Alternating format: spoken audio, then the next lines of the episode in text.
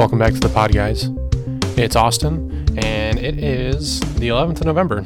I uh, got some time off work, so I'm recording this episode a little bit early. Uh, we're getting a little bit back on track.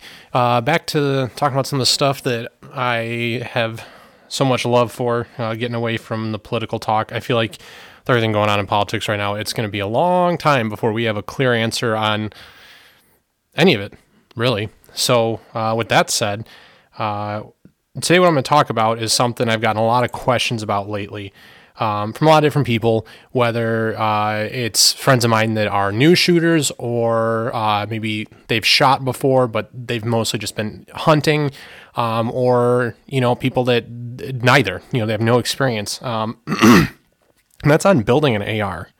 Um, during the beginning of lockdown, I really kind of pushed my own personal limits in terms of what I was able to do here in my own home, uh, ability wise. Uh, you know, purchased some of the tools and things like that uh, that really made the the build process easier.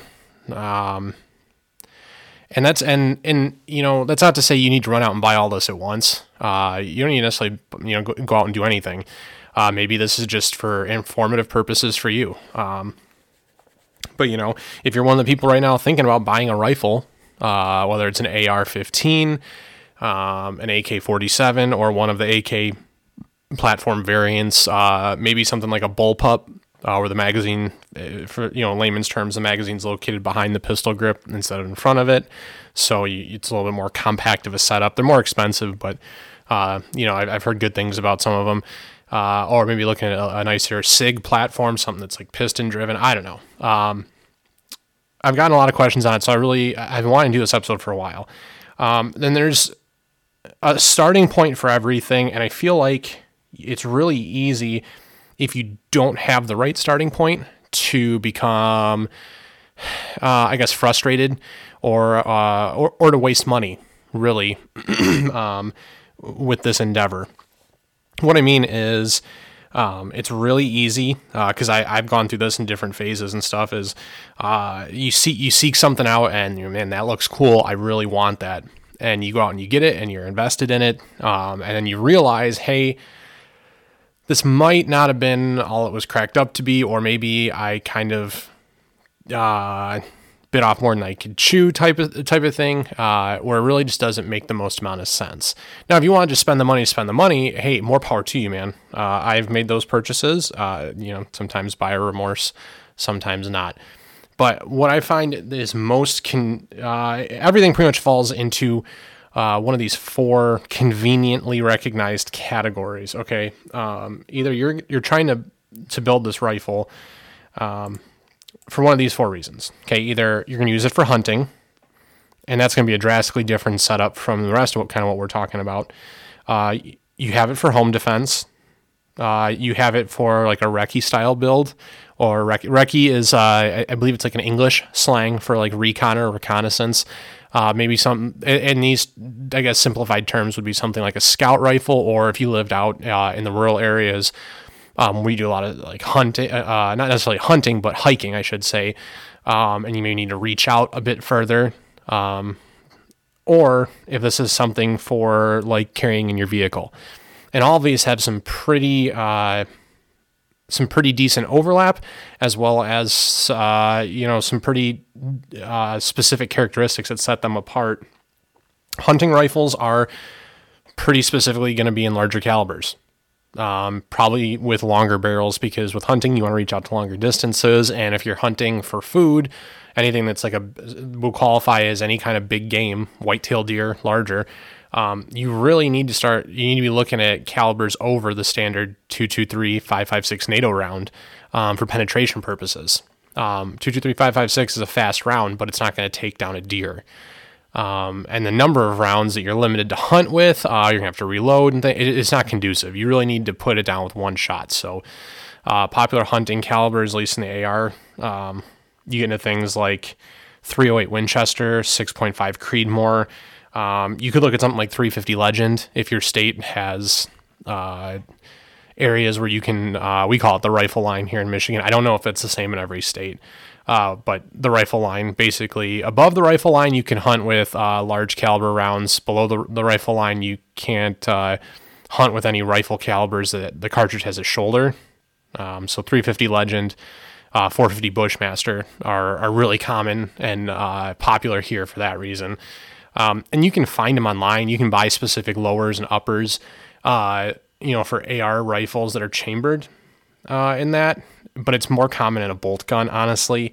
Uh, my personal recommendation, at least for flexibility and giving yourself more than one use, would be, excuse me, if you're building an AR um, platform rifle for uh, you know, hunting, but you also want to use it for defense or maybe long distance target shooting, I would really recommend looking at 308 Winchester or 6.5 Creedmoor, um, just because of the ballistic performance um, and the flexibility of those two rounds, both when uh, knocking down a human at a distance versus and you know knocking down uh, wildlife at a distance. Um, that said, uh, home defense, home defense, uh, you know, you can go a couple different ways with it. A short barrel, uh, we'll get into that in a little bit. Um, a longer, you know, 16 inch standard barrel, I know is, is pretty common if you're just going to the store to buy one. But if you're building one, obviously you can pick your barrel length. You have a couple of choices. You also have a couple considerations um, under today's laws. You can't really go any shorter for a rifle unless you're going to do a uh, tax stamp and make this a, a short barrel rifle under the NFA. Um, you you you could go with like a 14.5 inch barrel, but you'd have to make sure that your muzzle device, um, your flash hider, your muzzle brake, whatever it is, is pinned and welded uh, onto the barrel, essentially making it part of it. Uh, if it's if it can be removed, it's not part of it. And when they do the overall measurement of your rifle, that has to come off, and then they measure from the end of the threads um, all the way down to the end of your buffer tube.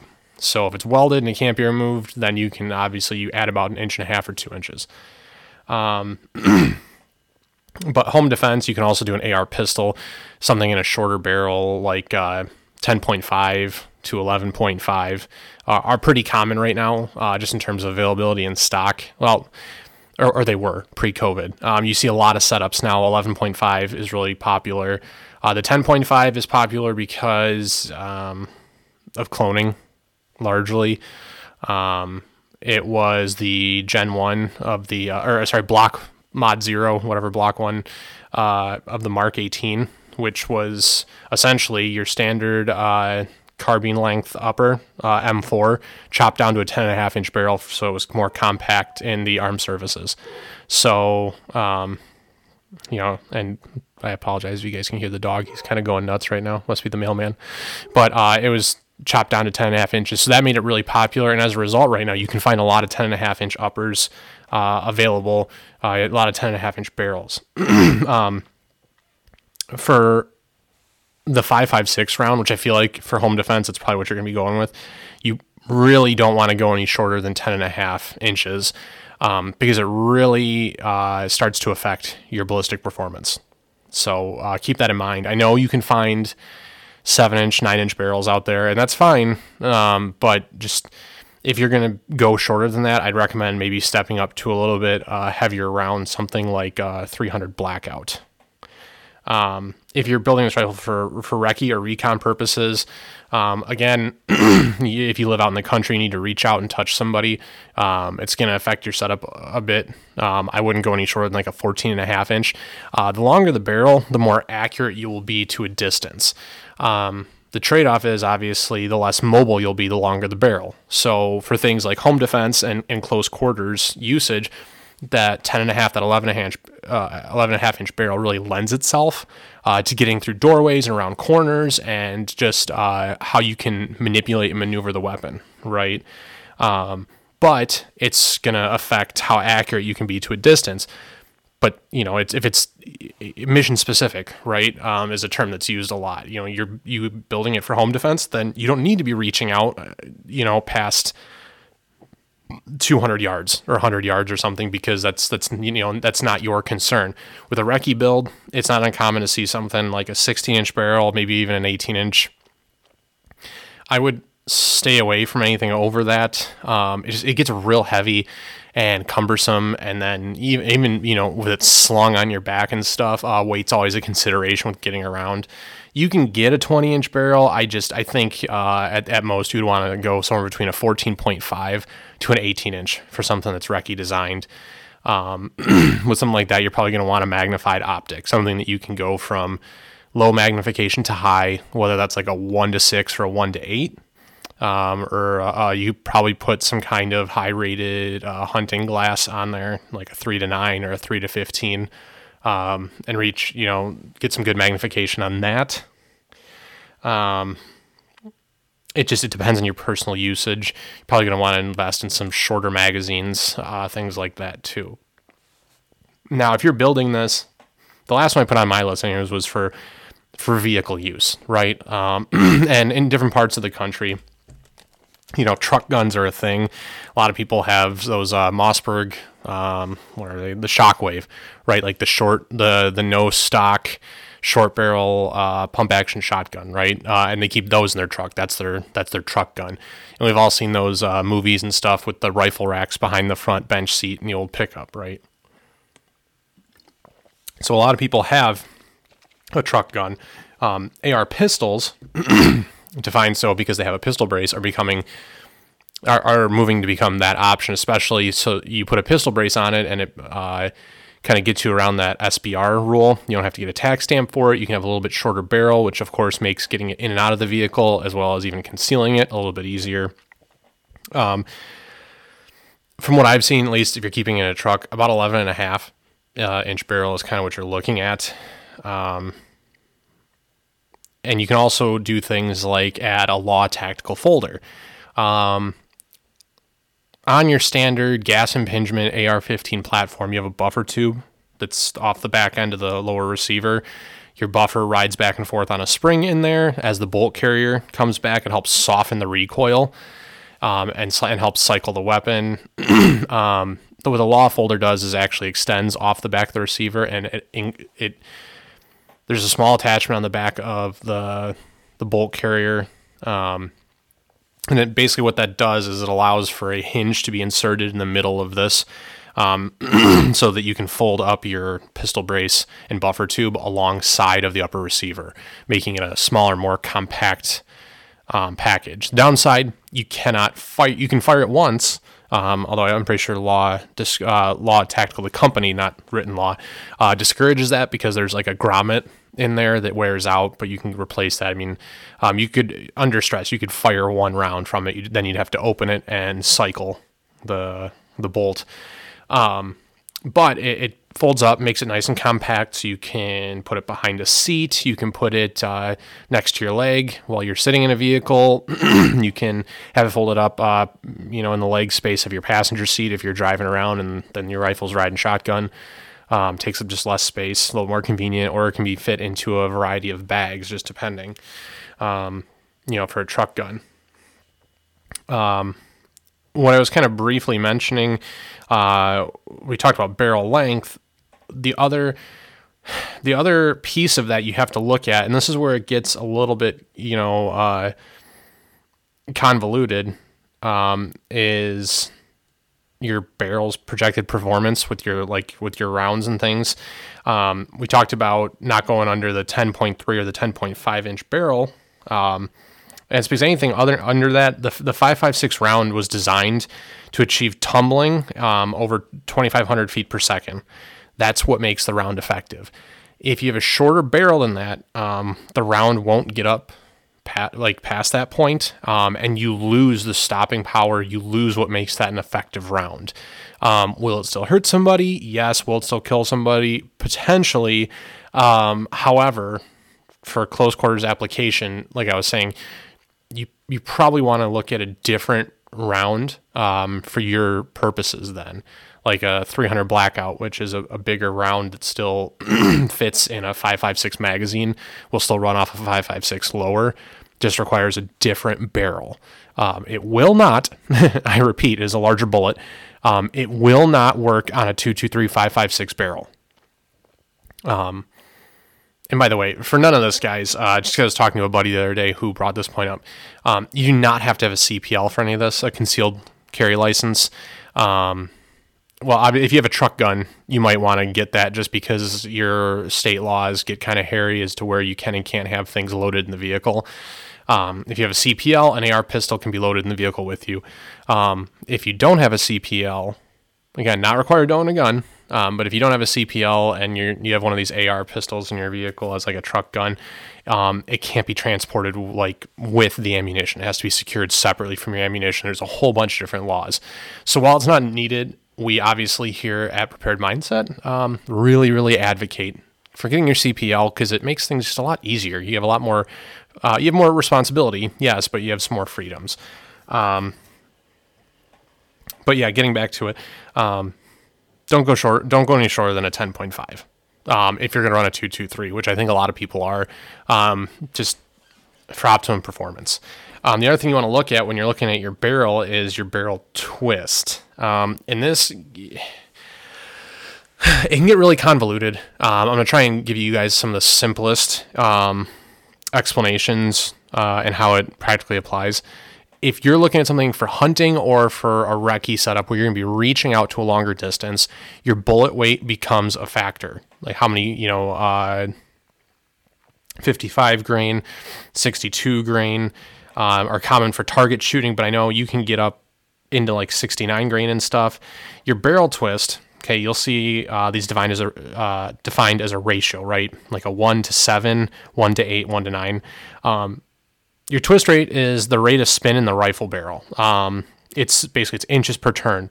Um, it's important, like I was saying with your bullet weight, that there's an, ac- an adequate twist rate to stabilize the bullet you're shooting. So one to ten twist means the the rifling inside the barrel will actually spin that bullet one revolution every ten inches that it travels.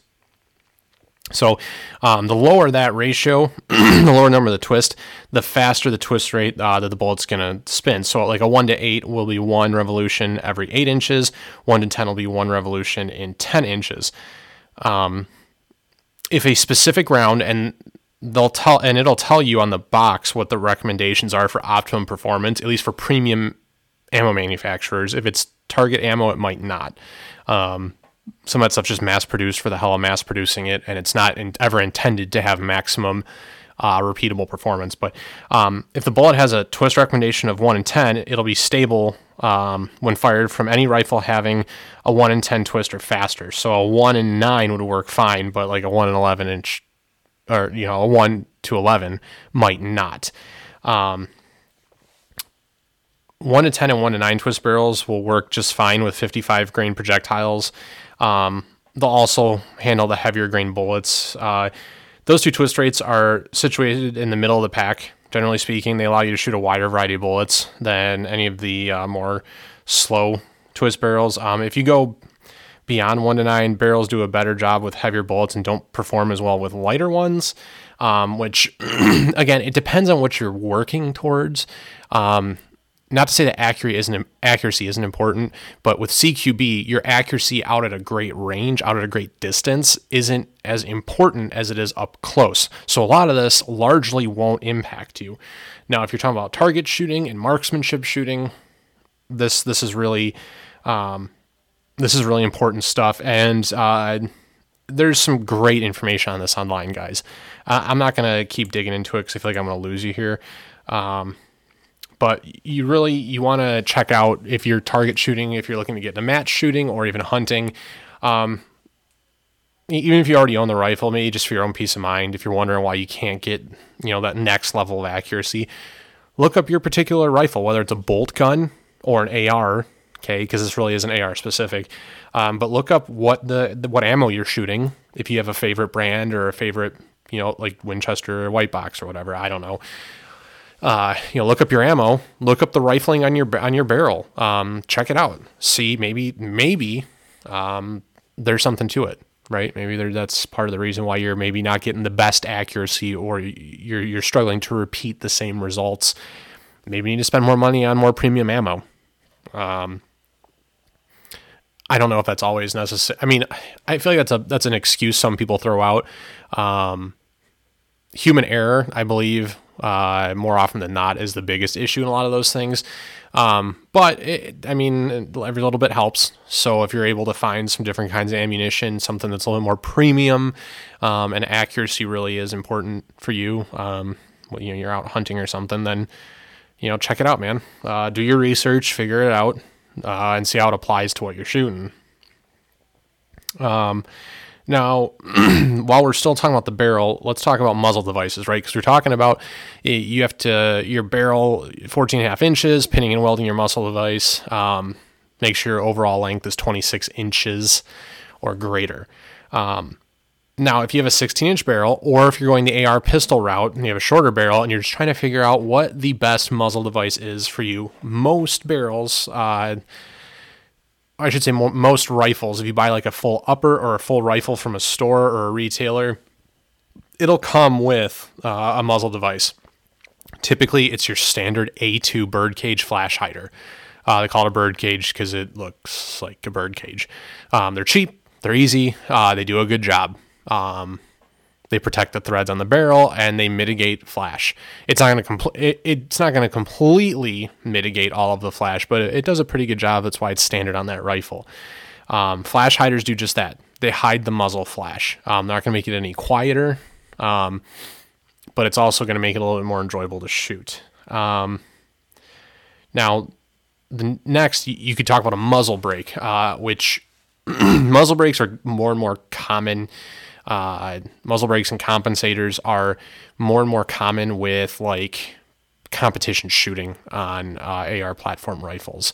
Um, they don't worry about flash hiding as much, if at all, especially not on a muzzle brake. But um, what their primary function is, uh, while on a flash hider, it doesn't worry as much about the gases um, and where the recoil gases are pushing that barrel around. Um, it just worries about mitigating that flash. It's the complete opposite with the muzzle brake. So it doesn't worry about your flash signature at all. What it does is it pushes those uh, gases at the end of the barrel out sideways, or depending on how you time it, I guess it could be upward to help push the barrel down. But if it pushes out sideways, it's going to help flatten it out, right? You're not going to get as much muzzle rise after each shot, which to be completely honest with you, on like a 223 or a 556 gun, if you're even a remotely decent sized person, you really don't need it now, if you're shooting competition, uh, then then you might, you know, speed matters in competition shooting, and you want to go, you know, down that plate rack as fast as you can. Go for it.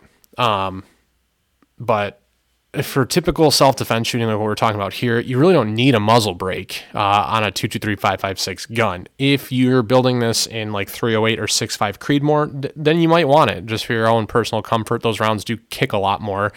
Um, you know, and accuracy is a consideration because uh, you're reaching out to a distance.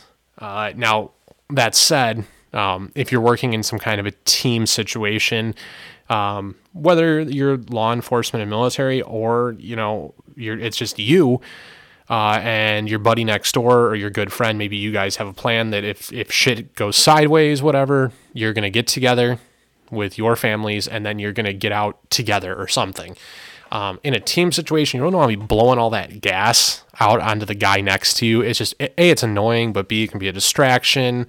Um, I know I've been at the range before when somebody rents one of these ARs. Hell, my brother had one on, on his for a while. Um, I mean, you really, even if you're, you're three, four, five, whatever feet apart, um, you still really feel that that gas getting blown out of that gun, and it's really annoying. Um, so if you really want it to be super flat shooting and you don't want to feel any recoil, go ahead and go with the muzzle brake or a compensator. Um, however, I, I, really don't think it's needed if you're just running it on a 223 556 gun. Um, they also have uh, blast forwarding devices now that work in a similar fashion. They don't really mitigate the recoil, but rather than pushing those gases out sideways, um, pushes it out forward away from the shooter. Um, kind of acts in a little bit of a similar fashion, I guess. Um, one really popular one is the Surefire uh, Warden, which I currently run on my uh, 11 and a half inch setup. Uh, my brother's running on his 10.5 uh, block one build. Um, and that's just to keep the blast away from you and point, you know, it points like the concussion and the sound out away from you. Um, it's going to help hide the flash a little bit. It's going to help push those gases out a little bit. Um, it's kind of, uh, I don't know, it's kind of like a poor man's suppressor without the noise suppression, I guess. Um, I got it because I, I thought it was the, the quick lock on it was cool. Um, and I wanted to try out something a little bit different. Not necessary, uh, more of a convenience factor, but it does, like I was saying, it does make it a little bit more enjoyable to shoot. Um, I know there's ones that directly thread on. There's more. There's other ones out there. There's flash cans and things like that that kind of do a similar, uh, a similar role that direct thread onto the barrel. They don't like QD, uh, quick on, quick off, or anything. Um, I wanted something I could take off if I wanted to, um, and also uh, in the near future here, we're gonna be looking at uh, getting a suppressor. So I wanted something that would, you know, interchange with everything I had. So Surefire's got a great system built for their uh, their muzzle devices. So that's what I went with. Um, now the last piece of this, obviously, it like I was saying, it was a suppressor. Um, you can get for less money you can get suppressors that um, you can build yourself you just got to have some machining done um, you gotta get like i think it's a form one tax stamp on those um, or you could purchase a suppressor. Um, takes a little bit longer. Um, the cheaper ones will direct thread on. The more expensive ones, made by companies, will have some kind of QD, some kind of quick detach. Um, that's what QD is. So for those who don't know, QD, quick detach um, built into their brand, their company's specific muzzle devices. So whether it's Advanced Armament, whether it's Surefire, whether it's Griffin, or you know whatever company, um, they'll have their own proprietary method for locking on and off. So what you'll do is you'll pick either a muzzle brake or a flash hider. Um, and then you can get the company's suppressor that will lock on and lock off accordingly. Um, it does require some more cleaning, uh, a little bit more maintenance uh, as you shoot through it. Not a huge deal if you're not shooting a ton, though. Um, it's kind of nice if you're shooting for hunting. It's uh, it it's just it's it's one of those kind of uh, luxury things that really starts to lend itself to a lot of applications. Um, it's the best case scenario because it, it, really does hide your flash signature. Um, in none of these cases, with the exception of maybe like 300 blackout, um, you know, if that's what you want to build your AR in is 300 blackout. 300 blackout uh, with like the most some of the most or more premium, I should say, ammunitions like subsonic, supersonic ammo out there um, will get pretty quiet. In no case is a suppressor going to make this thing whisper quiet like you see in Hollywood movies. That's one of the biggest myths out there, and it's something that like when people bring it up to me, um, I had a discussion. I, I will forever remember it at a bonfire a couple years ago, and one of my friends just got like super like up on a soapbox about it. You don't need a suppressor. That's ridiculous. Who who needs a silencer? I go, listen, man. It doesn't make it that quiet. It just makes it safer to shoot around. Well, then why do you need it if you already have hearing hearing protection? I go because you can always have more, and it's still going to be loud enough that everyone knows what's going on. It's just to make it a little bit. It just it takes the edge off of it. Um, that's the kind of message that's, that's you know pushed out by the mainstream media. It's really annoying. Uh, none of these rounds are going to get whisper quiet with a suppressor, but um, at nighttime or when it's starting to get dark, it'll help hide the flash signature, which is, according to a lot of guys that have been in firefights and stuff, uh, that's the real value to having a suppressor. Um, now, the next, the last kind of piece of this is the handguard that's going to go around your barrel. There's a lot of stuff out there, guys. Um, my the one piece if you walk away from this part of this and there's there's one thing that you walk away from it's don't buy the cheapest shittiest thing that you can find and throw it on the rifle because it's just the handguard just because it looks the same as some of the other brands does not mean it's going to stand up the same way and i've seen and heard videos stories whatever of people bending handguards cracking and breaking them it's the only thing that protects your your uh, your gas tube and uh, your barrel. Okay, is your handguard, and it's what you're holding on to. So uh, you don't have to get the most expensive thing out there. I know there's some very expensive handguards out there by companies like Geissele, um, and they're nice. They're super lightweight, they're well made, and everything. You don't need to go that uh, Gucci with it, but get a decent handguard. Okay, um, if you are buying something that's a carbine length rifle, it's got your standard triangular A frame, like you know M4 sight on it It's pretty popular. You can get a drop-in rail, um, like a quad rail, quad because it's all four sides, top, bottom, left, right, have Picatinny rail on it. Um, they drop in, clicks in behind a delta ring and a collar between the front sight and your upper receiver, basically. And that'll do you for a lot. Um, the first one that I ran on my uh, AR pistol right when I got it was like a $30 cheapo from uh, eBay. And I was happy with that for the first couple months just because I was super low budget on everything. Um, it'll work. It just it's actually heavier than some of the nicer uh, brands but it's almost twice as heavy believe it or not. Um, and it's not the most durable. Um, now that said uh, it, you know a drop in um, carbine length handguard is fine. Just know that uh, you might not be able to reach out as far as you want to comfortably. If you got short arms you'll be fine. But for me i'm a big guy. I wanted to be able to reach out closer towards the end of the barrel. So I had my front sight post removed, had a uh, a free floated handguard, so like a 15 inch handguard that goes the whole length of the barrel, put on my 16 inch rifle. Um, and there's you can still get full length uh, quad rails. They're just they're really heavy, guys. I'd really recommend looking at something like KeyMod, uh, which looks like a little key. It's got little keyhole looking things all the way up and down it, uh, or M-LOK, which is uh, kind of become the new standard. It's what mil- the military is, the American military, I should say, is moving forward with. Um, just looks like straight slots all the way down it. Um, and you can use those two different styles of attachment to attach small sections of Picatinny railing. Um, if you need to attach a light or a laser or uh, a grip or whatever. Um, a lot of companies are starting to come out with stuff that's more specific to M-LOK and KeyMod as far as grips and light mounts and things. So you don't have to have that extra weight um, and heft that comes with putting a Picatinny section on it. And a lot of them still have it running across the top. So you can still attach your backup sight or your main sight, whatever, on the top or a laser, your pressure pad for your light. All that stuff will still mounts the Picatinny rail on top of the handguard. It's just the the rest of it is pretty slick and a lot more lightweight. Um, one thing to look for when you're buying the handguard, because a lot of times it'll it comes with the barrel nut. Um, that it mounts to.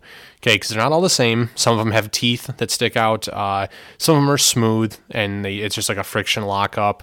Um, some of them have different locking methods with the the handguard to the barrel nut. Make sure you get some with a steel barrel nut. Um, the big thing is you don't want something that's going to flex. Um, soft metals uh, for something that you want to really, and, and also it, it holds the barrel in, right? Um, it collars over the end of the barrel and that gets torqued down and tightened down to your upper receiver. It's essentially the barrel nut is what the handguard holds onto, but it's also what keeps the barrel attached to your upper receiver.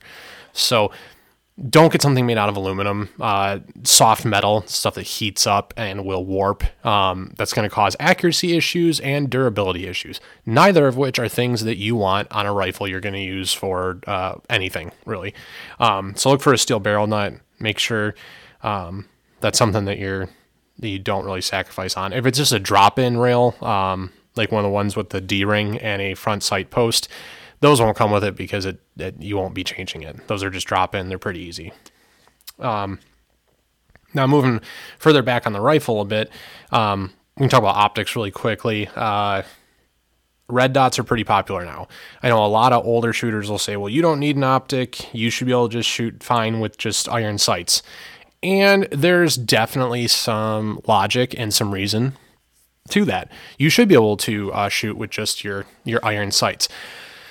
However, the, uh, there's a meme, right? Uh, the future is now, old man, right? Uh, it, there's so many options out there for red dot sights, whether it's a regular red dot, uh, like uh, like an Aimpoint, little tiny little red dots.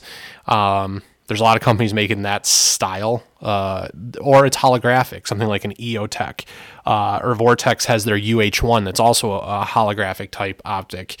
Um, you know, and they the, the nicer ones are, they're all getting nicer honestly as time goes on, and as technology is becoming more common, which pushes the price down on everything, makes it more accessible for us normal folks. Um, there's less parallax. Um, you know you want a parallax free optic for a sight to be parallax free it basically it means that when you uh, when the sight's on the target and you move your head around right the reticle doesn't move with it so you're not going to obscure your line of sight basically. Um, as you move your head behind the rifle, it'll still give you an accurate picture if your head's not perfectly behind the optic. Um, excuse me. It's kind of insignificant um, when the typical red dot sight use uh, uses are considered. Um, so that's why reflex sights are usually described as parallax free. Um, but it's a consideration, right? If you're, it's more important if you're trying to reach out to a distance. Um, something that kind of bridges the gap here. So you have a red dot sight. Um, the popular ones, before I sorry move on, popular ones you see like I th- I started off with a uh, Bushnell TRS 25, pretty basic. Um, you can find them online for as cheap as 50 bucks. Uh, I've had no issues with mine. I put one, one's on a shotgun, the other one's on my uh, upper build that I'm doing right now. Um, used it for a while. I just wanted something a little bit nicer. Nothing wrong with it. Never had any issues with it. Still works three years later, whatever four years later, five years later. Um, Vortex Crossfire 2 is what I run on my 11 and a half inch. Um, nothing crazy about it. It's just uh, straight up on and off, no shake awake, but it's got the Vortex lifetime warranty. Uh, comes with a couple different mounting and riser options.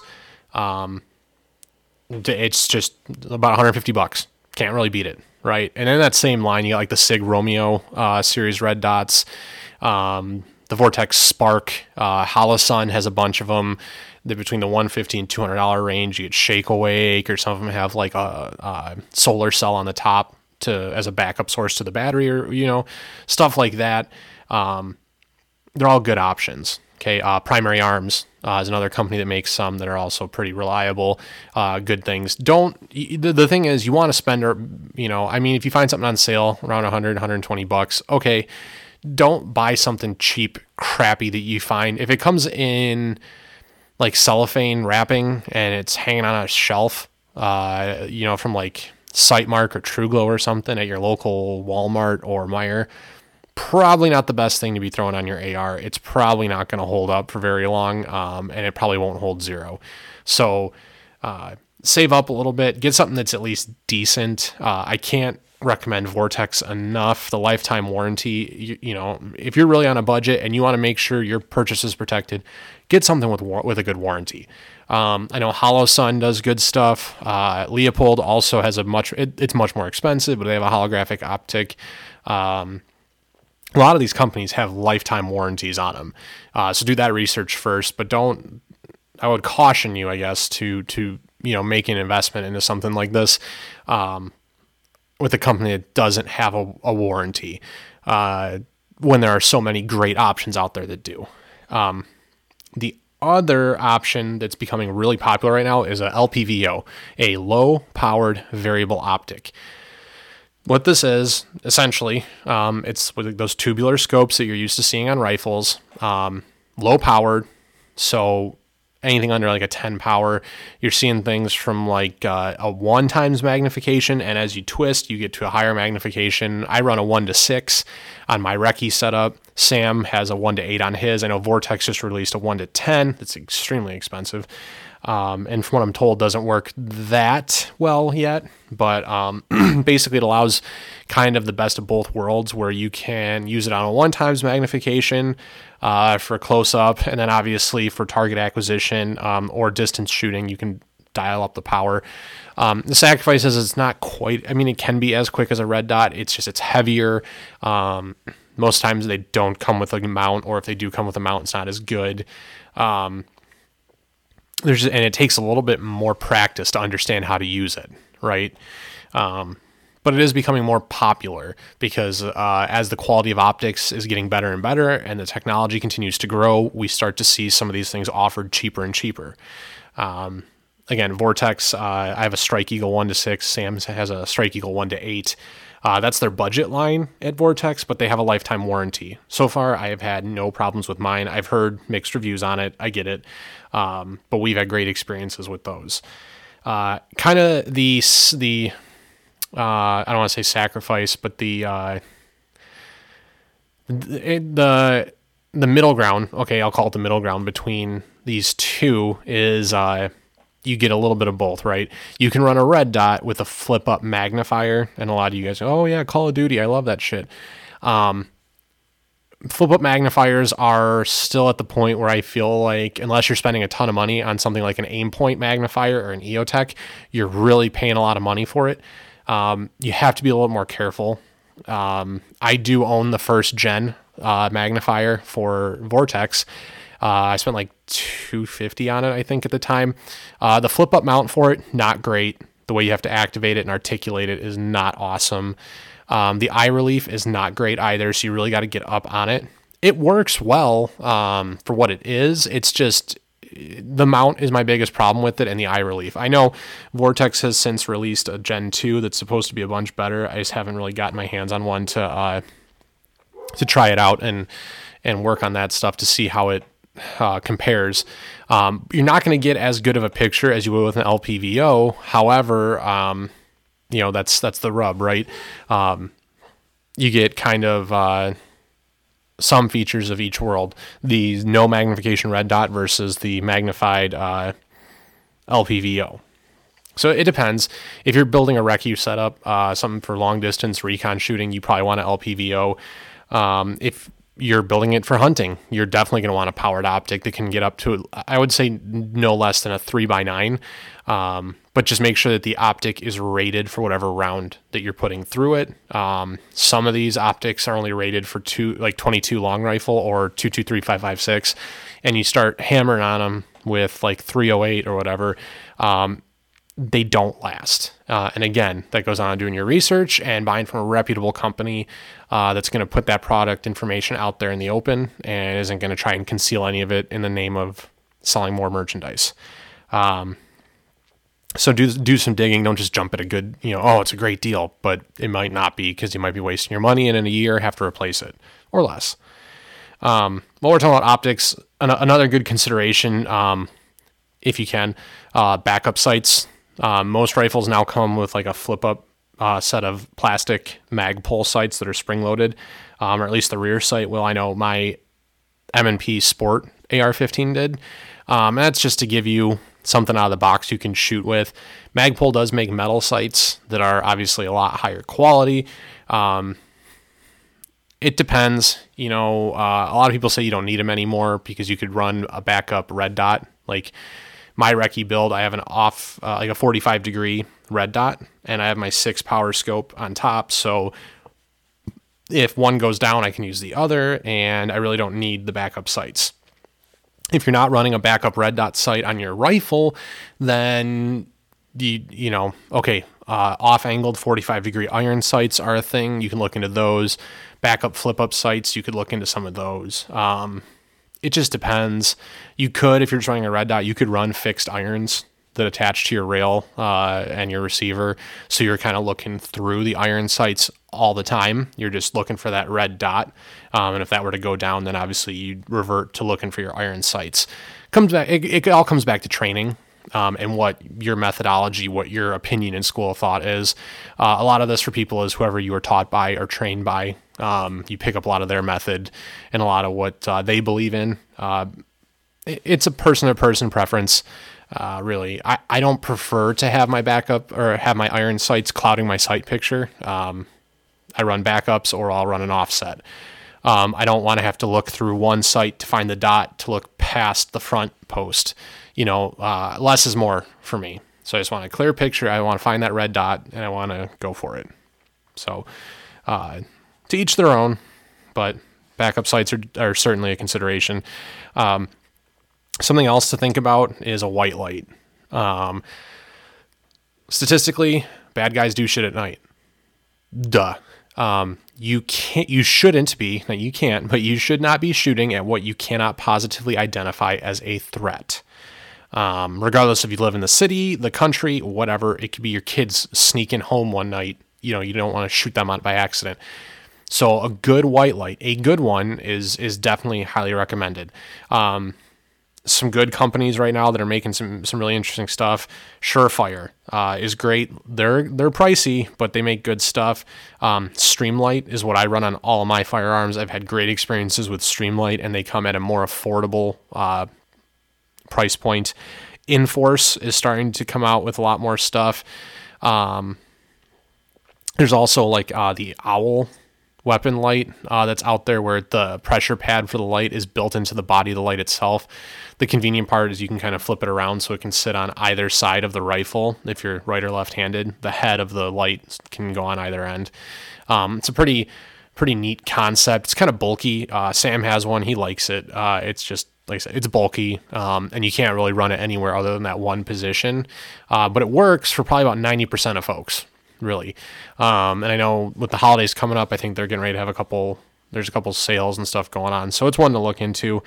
Um, another company that's having stuff coming out right now is uh, Crimson Trace. Uh, they have, of course, made you know made their mark on the industry by making lasers. Uh, they were purchased just a couple years ago by uh, Smith and Wesson, um, and they're really making a push to get into pistol lights uh, and optics. Uh, so, for what it's worth, you can check out some of their stuff. They got some rifle lights out there. I don't have any experience with Crimson Trace other than I just know the name. Um, so I would throw it out there. Uh, Surefire and Streamlight really do seem to be the big two as far as uh, rifle lights, uh, durability wise, and what you're you're getting lumen wise. Uh, I know with like Surefire and Streamlight, they have the two different sizes. I think the small one, like the Scout size, it's about 350 lumens, and then if you get up to the larger ones, you get up around a thousand or 1200 lumens. Um, and there's a couple reviews online. I can get into it here. Uh, Sage Dynamics gets a lot into uh, flashlights. They talk about hotspot and candela. Uh, lumens isn't the only thing you should look for. Um, you know, you want to look at a couple different things. Uh, but in my opinion, for most people, you, you really just want something that's going to be reliable and it's going to work for you. Um, so those are my recommendations. Uh, do your own research, do your own homework on those, uh, and you know, just having one is the biggest thing and one that's going to work. Um, after this, you kind of get a little bit more into uh, we get into like the heart of the rifle, which is your bolt carrier, right? Um, for most of us, you don't need to do anything fancy, right? There's a lot of stuff out there. Uh, some of it may work, some of it may not. You know, oh, this bolt is full auto rated. Most bolts are our bolts are full auto rated as long as they're decent. Um, that's not necessarily, is in my experience. Uh, I don't know if that's necessarily needed unless you're running a full auto gun. Uh, most quality bolts will hold up though.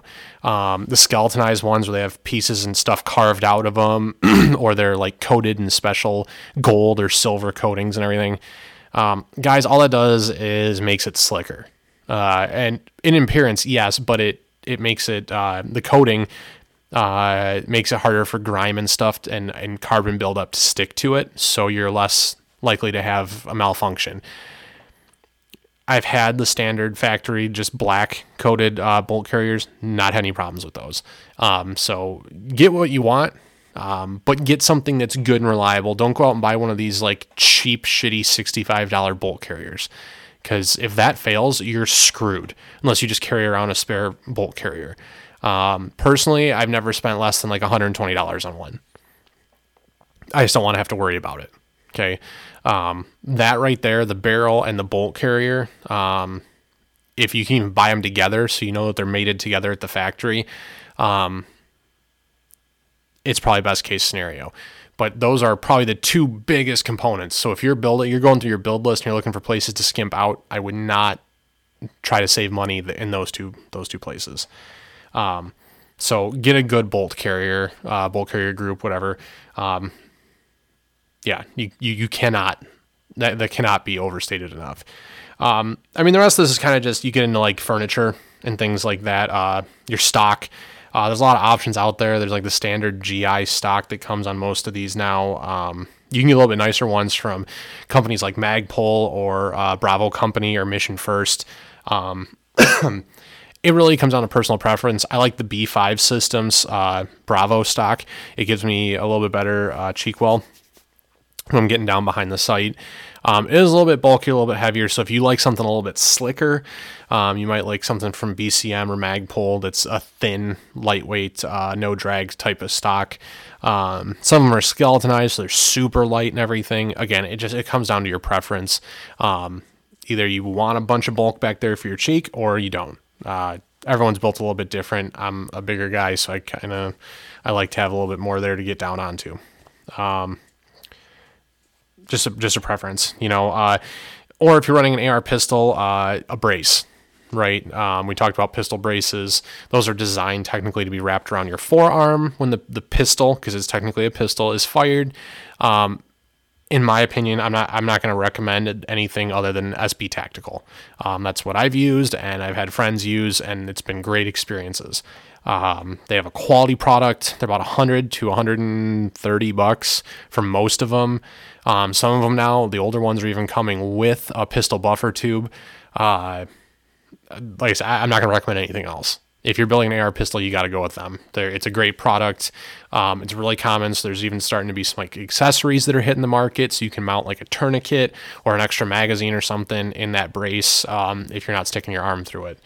Uh, if you're talking about pistol grips and things like that, uh, it, again, uh, this stuff's all personal preference. Um, I would recommend though you look at if you just have like a you buy a standard lower off the internet and it has like a A2 grip is what it says. Um, the angle on that's a little bit extreme. Uh, Travis Haley has a lot of videos where he he talks about grip angles and how the human body works. Uh, straight lines are strong and things like that. Um, I really would recommend you guys look at something other than an A2 grip or something with that extreme, almost 45 degree angle coming off the the, the receiver. Um, I run the Bravo company grip on my 16 inch gun, and that's it's almost vertical. Um, it's super comfortable. It gives you a straight trigger pull. Um, honestly, I I think it might be a Vltor grip I have on my 11 and a half inch. I'd have to go back and look at the packaging. I don't even remember. It's been a while since I uh, since I purchased it. Um, but it really does come down to personal preference, what you like. Um, same with like forward grips and hand stops. Um, AR pistols, anything that that's under the 26 inch overall length there, you cannot have a vertical foregrip. Okay, you can't do it uh, without a tax stamp. So you have an angled grip. Um, you can have like a hand stop, like a little nubby looking thing that your hand just pulls against out at the front of the gun. I know Magpul makes several things, so does Bravo Company. Uh, lots of companies making all kinds of Strike Industries is another one that's out there making stuff. Mission First Tactical, uh, Knights Armament. There's all kinds of stuff out there, just depending on how you prefer to shoot. Um, and this all changes, right? it seems like the ATF issues a new opinion letter every couple months, and then all of a sudden we're we find ourselves back and forth over what uh, what we we run on the ends of our guns. Um, so just keep that stuff in mind. If you're honestly if you're running a 16 inch barrel, the world is your oyster. You can put whatever you want on there, um, and you'll be over the the, the length requirement, and you won't have to worry about any of it. um, if it's a pistol, then then you got some uh, some worries. But uh, charging handle, uh, mil spec works fine with this, guys. Charging handles are one of those things you kind of see a lot of a lot of stuff come in and out of uh, popularity. Um, if it works, run it. Right. Uh, I know Sam runs regular mil spec on his because it's just it's it doesn't snag. It gets the job done. Um, I have the BCM Gunfighter charging handle uh, on my Recce rifle, and then I have the Radiant Arms Raptor, which is an ambidextrous charging handle on my 11.5 inch gun. Again, all personal preference. Lots of good options out there in the aftermarket. Uh, just do the research, check the reviews. Um, don't buy unless it's mil spec because the mil spec stuff is proven. Um, it's also widely available, so it's cheap. Um, don't get this weird Chinese made stuff that looks, there's a lot of them out there right now, looks like the uh, Radiant Arms Raptor ambidextrous charging hand, handle. But you can get it for like $15 on whatever, Delta Team Tactical or whatever website. I don't know. Um, I don't even know if Delta Team sells something like that. It's just the first one that came to mind. Um, don't go buy cheap Chinese made charging handles. That's another piece that if that breaks, you're screwed because then you have no way to cycle the weapon. Um, and unless you have a spare one laying around, you won't be able to use it. Okay. Um, it's, it's, you use it to like clear malfunctions. Uh, it's it's completely essential. So get a good one. Um, slings. Sam and I kind of talked about slings a couple episodes back. Uh, you know, slings one point, two point. Um, comes down to personal preference. A one point is good if you're running a short barrel, right? If you got something in like 300 blackout with a nine inch barrel, or you're running a 10 and a half inch like uh, Mark 18 Mod Zero build or something Single point can be okay. Um, my personal preference, Sam's personal preference, uh, is, Trevor's personal preference is a two point sling. the reason being, you can tighten that thing down and stow it across your back if you need to. You can get it tight to your body, tight to your, your plate carrier. Uh, it kind of helps keep it out of the way while you're moving. Um, then you can loosen it to help manipulate the, the weapon. Um, you know, with a single point sling, it it's just what it is. You can't tighten it down anywhere. It's going to be flopping around. So if you need to go, you know, sling it off to the side and use your hands for something, you're going to have that rifle flop around in front of you, causing issues.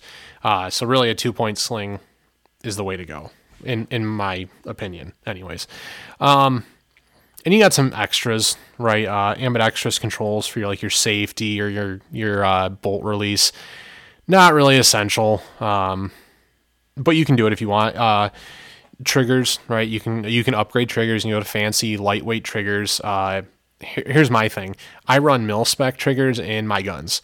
Um, I do not consider myself to be. I know I'm not a good enough shooter to outshoot the trigger on my gun. Um, most people aren't. Uh, you start getting into weird binary triggers, like binary meaning when you pull the trigger, it fires one round, and when you let it go and it resets, it fires a second.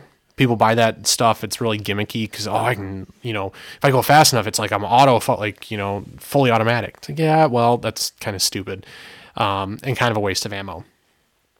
You really don't need an ultralight trigger unless you're like a really good shooter. Um, and there's even some guys you look up uh, someone on social media, Milspec Mojo is the name that he uses on there. Uh, former Marine, former law or current law enforcement. I'm sorry. Uh, he runs Milspec triggers in all of his guns, and dude's incredibly fast. So if you train, you'll be fine. Um, you don't need all the Gucci trigger kits and everything on your rifle. Uh, if anything, especially because rifles aren't like drop safe and stuff, it just creates more issues than it's worth, in my opinion. But you do what you want. Um, lasers, right? Visible lasers, really not worth it. Um, if as long as your sight's iron, red dot, whatever, as long as they're zeroed and you understand your zero and how to sh- how to shoot with those sights, uh, you'll be fine. A visible laser doesn't really do any good, and an IR laser definitely doesn't do you any good unless you're running night vision, um, which you know that then go ahead and you can look at that. I'm not even going to get into it. I don't i don't have nods so i don't even know where to start with it other than just to say you probably don't need a ir laser uh, or a visible laser. Um, bipods and stuff like that um, they're good you know for uh, studying your shot whether if you're hunting or you're doing some long distance shooting. Past that uh, i mean they, they look kind of cool definitely just a bunch of added weight and make it more difficult to get through and around doorways and obstacles and things. So if if you're building something for uh, you know scouting or home defense or anything like you really unless this is basically a target rifle um, or maybe a hunting rifle specifically you probably don't need a bipod there's a lot of uh, there's a lot of information out there right now about bracing off of barricades and how you can wrap your sling around your forearm and play, you know, pool pool cue grip your rifle and stuff to help brace and everything.